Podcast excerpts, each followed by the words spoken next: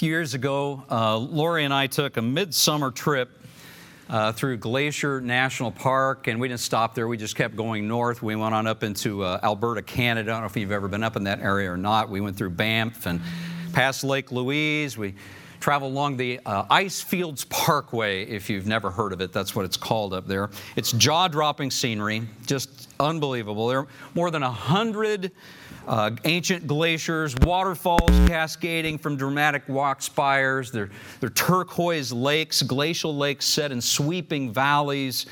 It's like driving in a postcard. That was, that was my final summary of how to describe it. Like driving in a postcard because every direction you look, you wish you could take another photo. And uh, you're thankful for digital photography during these days because you're not just loading all these uh, other kinds of film. Just look at that. Is that every time of day, every direction? It's it's just beautiful. Since we've never been up in that part of the country before, before uh, the, the continent before, we uh, of course relied heavily on our maps, on our Garmin GPS. Shout out to those of you who work for Garmin. Uh, shameless plug. And then uh, we also came across an interesting, insightful for our phones. It's called the Gypsy Guide. Have you ever heard of the Gypsy Guides?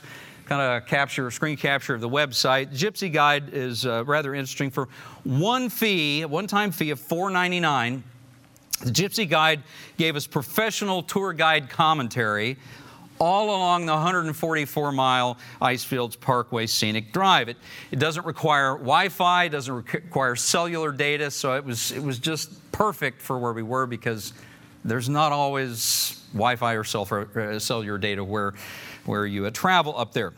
But the app was amazing. All we had to do was uh, basically turn it on, start it, drive, listen, soak in the scenery, the commentary. It was wonderful. It was enlightening. It was relaxing. It was how most of us think life should be all the time. right?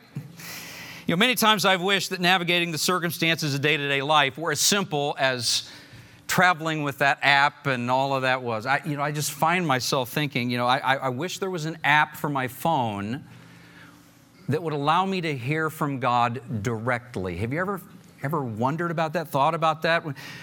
Wish I could hear from him about things like marriage or parenting or finances or leadership or problem solving or I, I just wish that I could hear from him very directly because I think to myself, surely if I heard God's guidance directly, it would lead me down a smoother, easier path, right?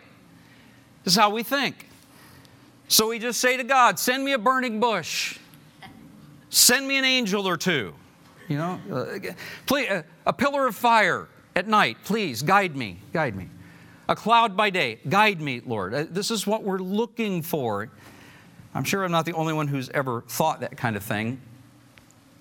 Most of us long to better understand the mystery of God's guidance and leadership in our lives. We want to hear from Him directly. And this morning, what I want to tell you is that it is possible to better understand God's guidance in our lives. We're more capable of understanding it than we think we are. But we've got to carefully reflect on the scriptures and observe how he's led his people in earlier times. But here's the caution that I have for us as we dive into uh, today's message and next week's, because it's sort of a similar series, what we're doing here. Here's my caution when God guides us, he doesn't always lead us down smoother, easier paths. In fact, Scripture teaches that His ways are not our ways. We sang it just a few moments ago. It's right out of Isaiah 55. So, the relevant question for all of us when we think in terms of God's guidance for our lives is what are God's ways? I mean, what are His preferences when it comes to guiding my life, our lives? Get your Bible this morning, open it to Exodus chapter 13. Exodus chapter 13. If you don't have your own, uh, grab one in the shelf in front of you. Obviously, uh, if you have your uh, phone, you can download the Bible onto your phone as an app. And so uh, if you want to do that, that's okay. Uh, texting, not okay. Not okay during the sermon. I will lovingly call you out. No, I won't. Jesus will. So don't don't text. But but if you want to open up a, a, the Bible in your uh, in your phone, that's cool too. Exodus chapter 13. We're going to learn from Moses and the people of Israel as they were leaving Egypt in ancient times. Um, just about this matter of guidance. And the setting was this for the passage we're going to look at in just a few moments. People of uh, the Hebrew people had just seen God devastate Egypt with 10 plagues. I mean, they just witnessed it with their own eyes. They were going free because of those 10 plagues. They'd watch the Nile River turn to blood. They'd watch frogs overwhelm the land. I mean, there were frogs, the Bible tells us, everywhere. They were in their beds. Think about that. Frogs in their ovens. Think about that. It was creepy, it was overwhelming. People of Israel watch insects overrun the land. Egypt's animals die, but theirs live. They watch festering boils spread over all the people of Egypt, and yet they, the Hebrews, no issues. They were healthy, strong as ever. They watch basketball size hail kill other livestock, whatever livestock didn't die the first time. It was unbelievable. And that's just some of the, some of the plagues. Until finally, Pharaoh, after like a boxer having been pummeled and finally collapsing on the mat, Pharaoh finally lets God's people go. It's at that point that we find ourselves in Exodus chapter 13, and we're going to start at verse 17, and we're going to read 17 and 18, only two verses today. Watch closely as we read these verses, though. Bible says, When Pharaoh finally let the people go, God did not lead them along the main road that runs through Philistine territory even though that was the shortest route to the promised land. God said, if the people are faced with a battle, they might change their minds and return to Egypt. So God led them in a roundabout way through the wilderness toward the Red Sea. Thus the Israelites left Egypt like an army ready for battle. These are two verses that honestly we read them, we, we think of them as context for other things that happen before and after. It's kind of a transitional contextual kind of thought is what we think. But what I want you to see carefully is that there's a lot more of relevance here. I want us to read it one more time. It's just two verses, very brief. Kind of stay with me. Pay really close attention to what it says, okay? One more time. When Pharaoh finally let the people go, God did not lead them along the main road that runs through Philistine territory even though that was the shortest route to the promised land. God said, if the people are faced with a battle, they might change their minds and return to Egypt. So God led them in a roundabout way through the wilderness toward the Red Sea. Thus the Israelites left Egypt like an army ready for battle. Now, maybe you noticed it, but in this very brief passage of Scripture, God tells us a lot about His guidance in your life and my life. I contend that a good portion of his guidance is a mystery to us for this reason. We and God have different preferences for how our lives ought to be led and lived. At our core, uh, uh, heart of hearts, we want one kind of guidance from God, and God is simultaneously providing another kind of guidance. And because we have different preferences in what that's going to look like, we're left thinking, what's God up to? What's he doing? He's crazy. I'm smart. I know how to do this better. We think to ourselves. That would only be true if we had the same preferences. What we're going to learn this morning as we look at this text is that there are different preferences that God has versus what we have when it comes to this whole matter of guidance. And when God guides, here's the He guides us according to His preferences because He's God and we're not. So this morning we're going to just look at what his preferences and our preferences tend to be as they show up in this passage. And I think, I hope you'll listen close. Let me just encourage you, you might want to write a few of these things down because I believe this can really help some of us understand God better. Next few minutes, I'm going to draw your attention to three different preferences that we and God have that cloud our understanding of his guidance. He's affected Moses and Israel, they affect us. The first difference in preference between us and God is this when it comes to his guidance, we prefer shortcuts. God prefers something else. Let me illustrate. Now think with me, and I want you to be honest. I don't want you to be hyper spiritual here. Just be honest, okay? Would you rather become a millionaire by saving $300 a month for the next 40 years and hoping that you get 80% return on that a year, and 40 years from now you'd be a millionaire? Would you rather be a millionaire that way? Or would you rather become a millionaire by lottery ticket, raffle ticket. You buy one, win. Which would you, come on. I, even the hyper spiritual among you, yeah, if you get really honest, you want the lottery ticket. That's what you want. That's what we want. If you're sick, would you rather that God heal you now? Or would you prefer to recover by taking medication and getting physical therapy for the next six months? oh God, heal me now. This, this, this is us, right? This is what we prefer shortcuts. I could give you a thousand illustrations like that. Our affection for shortcuts are why microwaves exist. it's why cell phones and mobile phones before that, why all of those exist because we can't wait to get home and make the call. We've got to call now. It's why texting exists because we can't wait to actually dial the number. We have to. And look at the language of verse 17 of Exodus 13. When Pharaoh finally let the people go, God did not lead them along the main road that ran through Philistine territory. Notice what it says even though that was the shortest route to the promised land, it was the shortcut, it was the most direct path.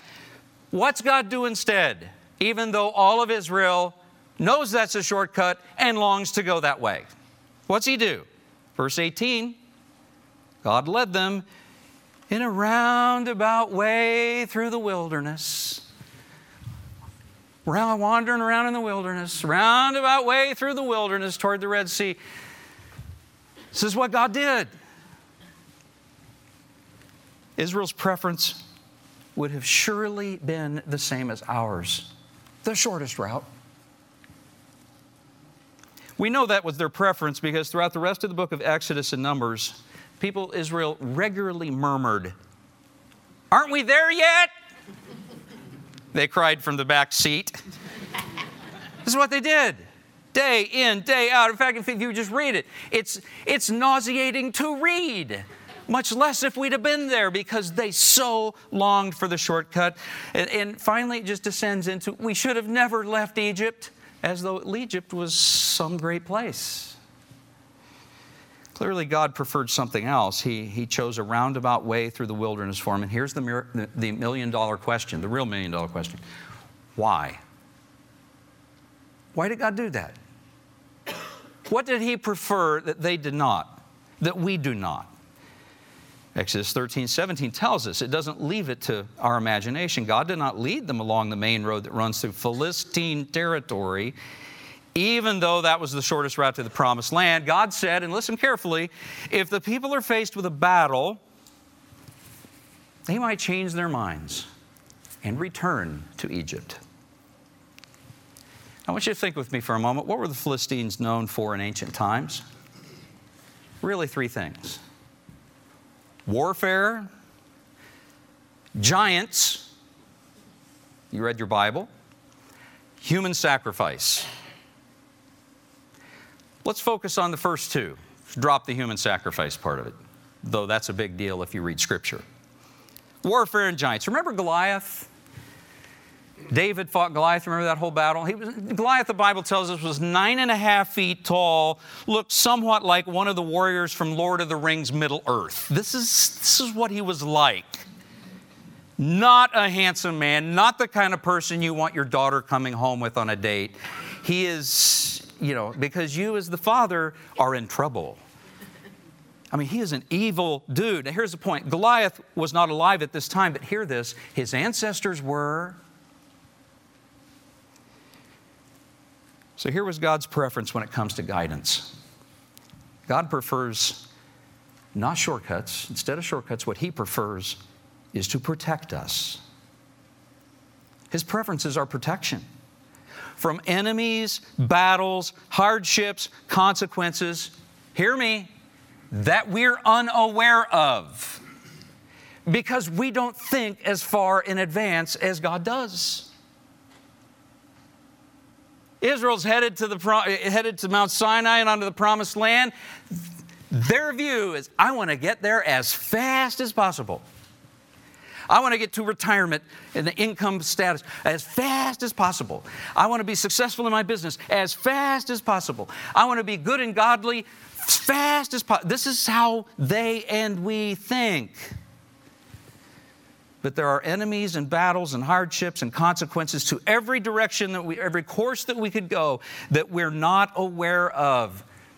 And we may not like the wilderness, we may not like the roundabout way, but for Israel and us, things really could be worse. We don't know how much worse they could be.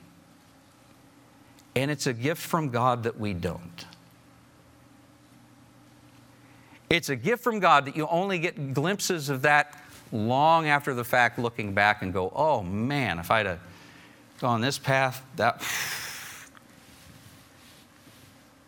we'd have been facing giants.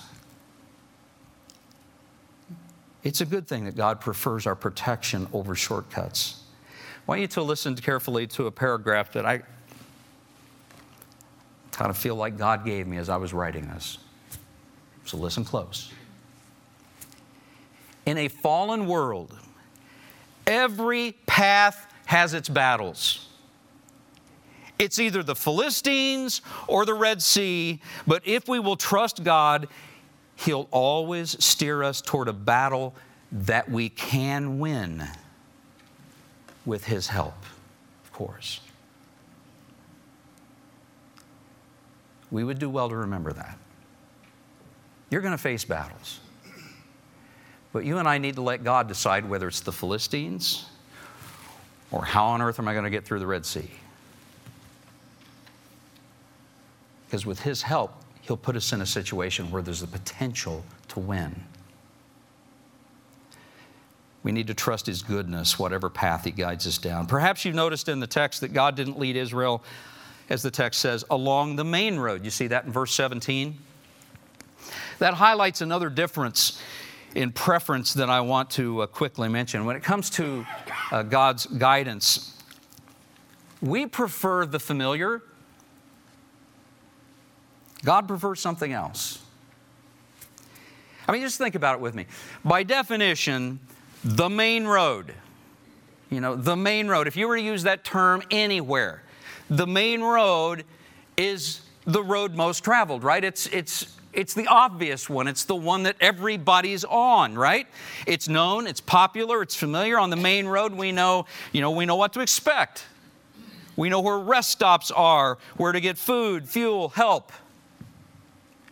In my family, I get chastised if I get off the main road on vacations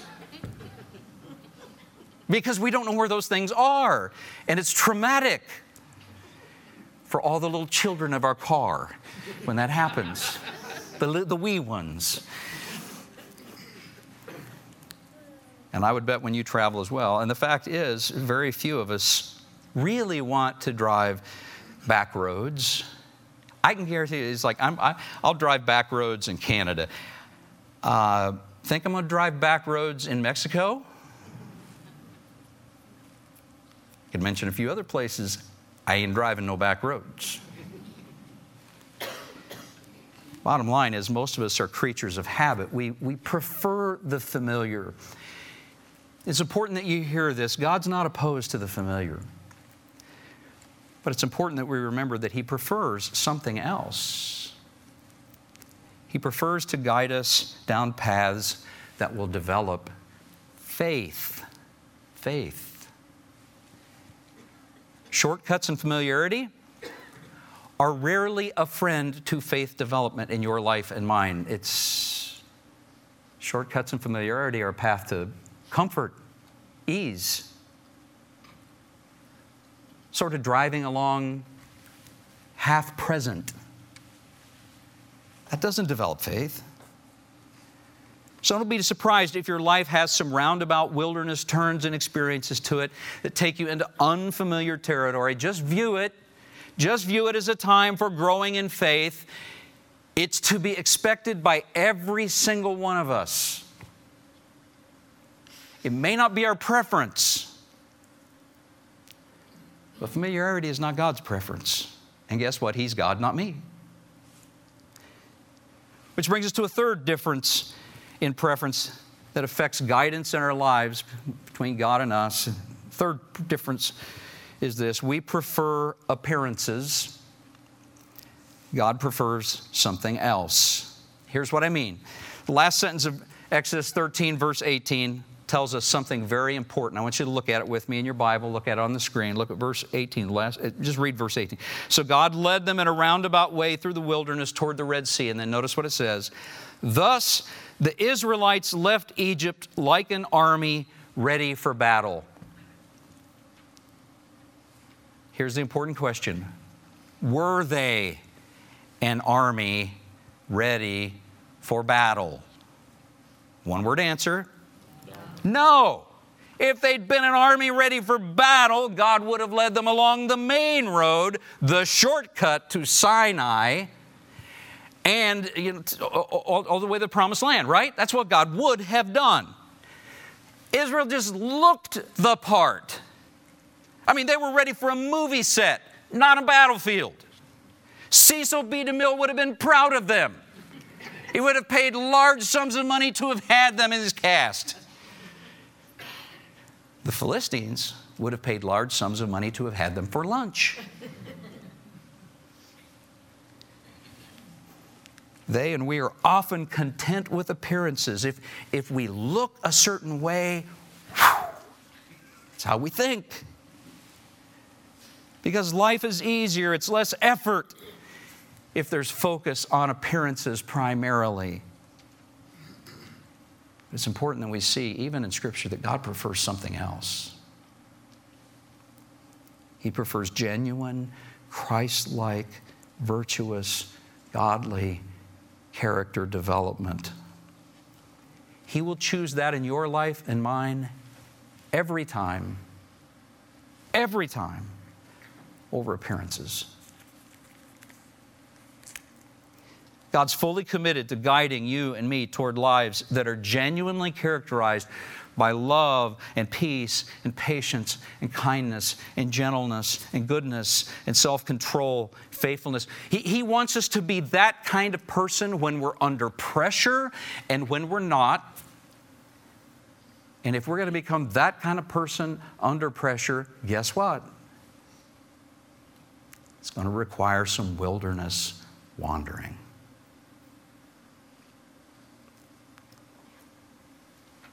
God wants you and me to be spiritually battle ready,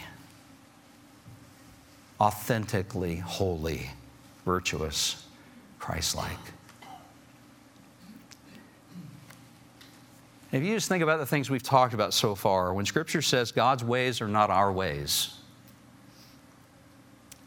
it means it. It means it. Quite literally, the way you and I would lead our lives it's very different from the way God prefers to lead our lives. It's not that He doesn't ever give us a shortcut, not that He doesn't ever tolerate appearances or let us take a familiar path. It's not that. It's just that God, God knows that somehow or another we're just wasting time when we're doing that.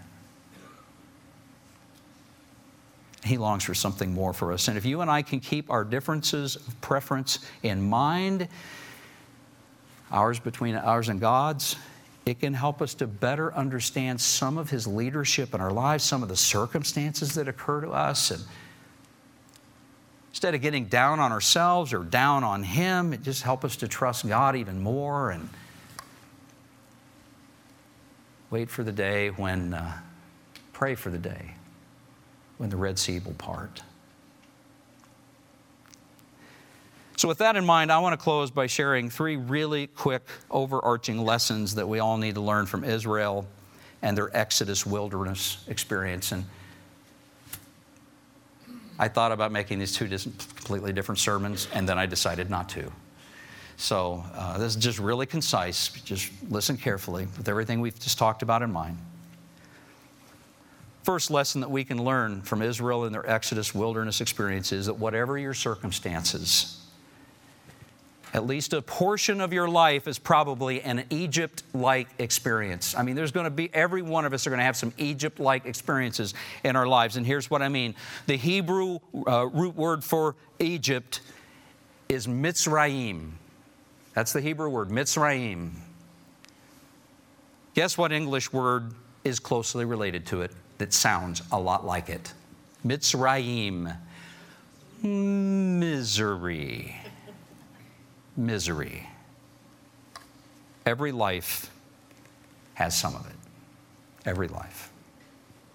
If you don't, you have that to look forward to.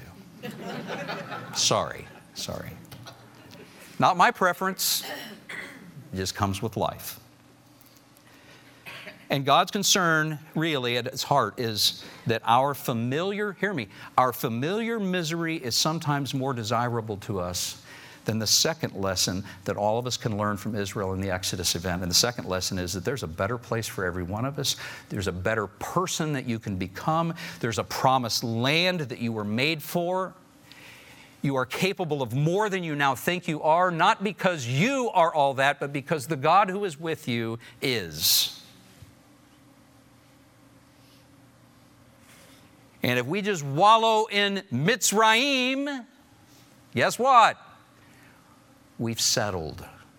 We've settled. And it also means there's reason for hope. Because getting to the promised land is going to require faith. That's what it's going to ultimately require from you and me. Developing that kind of faith is going to require leaving behind shortcuts, familiarity, or affection for appearances. Which brings us to the third lesson that all of us can learn from Israel and their exodus is that the way to the promised land for the ancient Hebrew people and almost every one of us is going to be through the wilderness. It's going to be through that. Just no other way. The issue is when along the way will you and I finally submit to the way of the wilderness?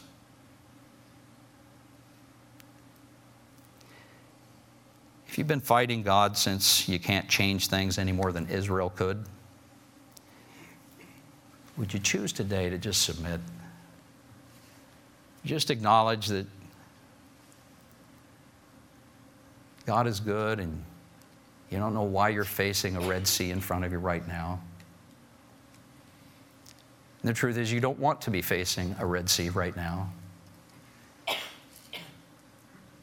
but will you let God grow faith and character and virtue, Christ likeness in you right now while you wait patiently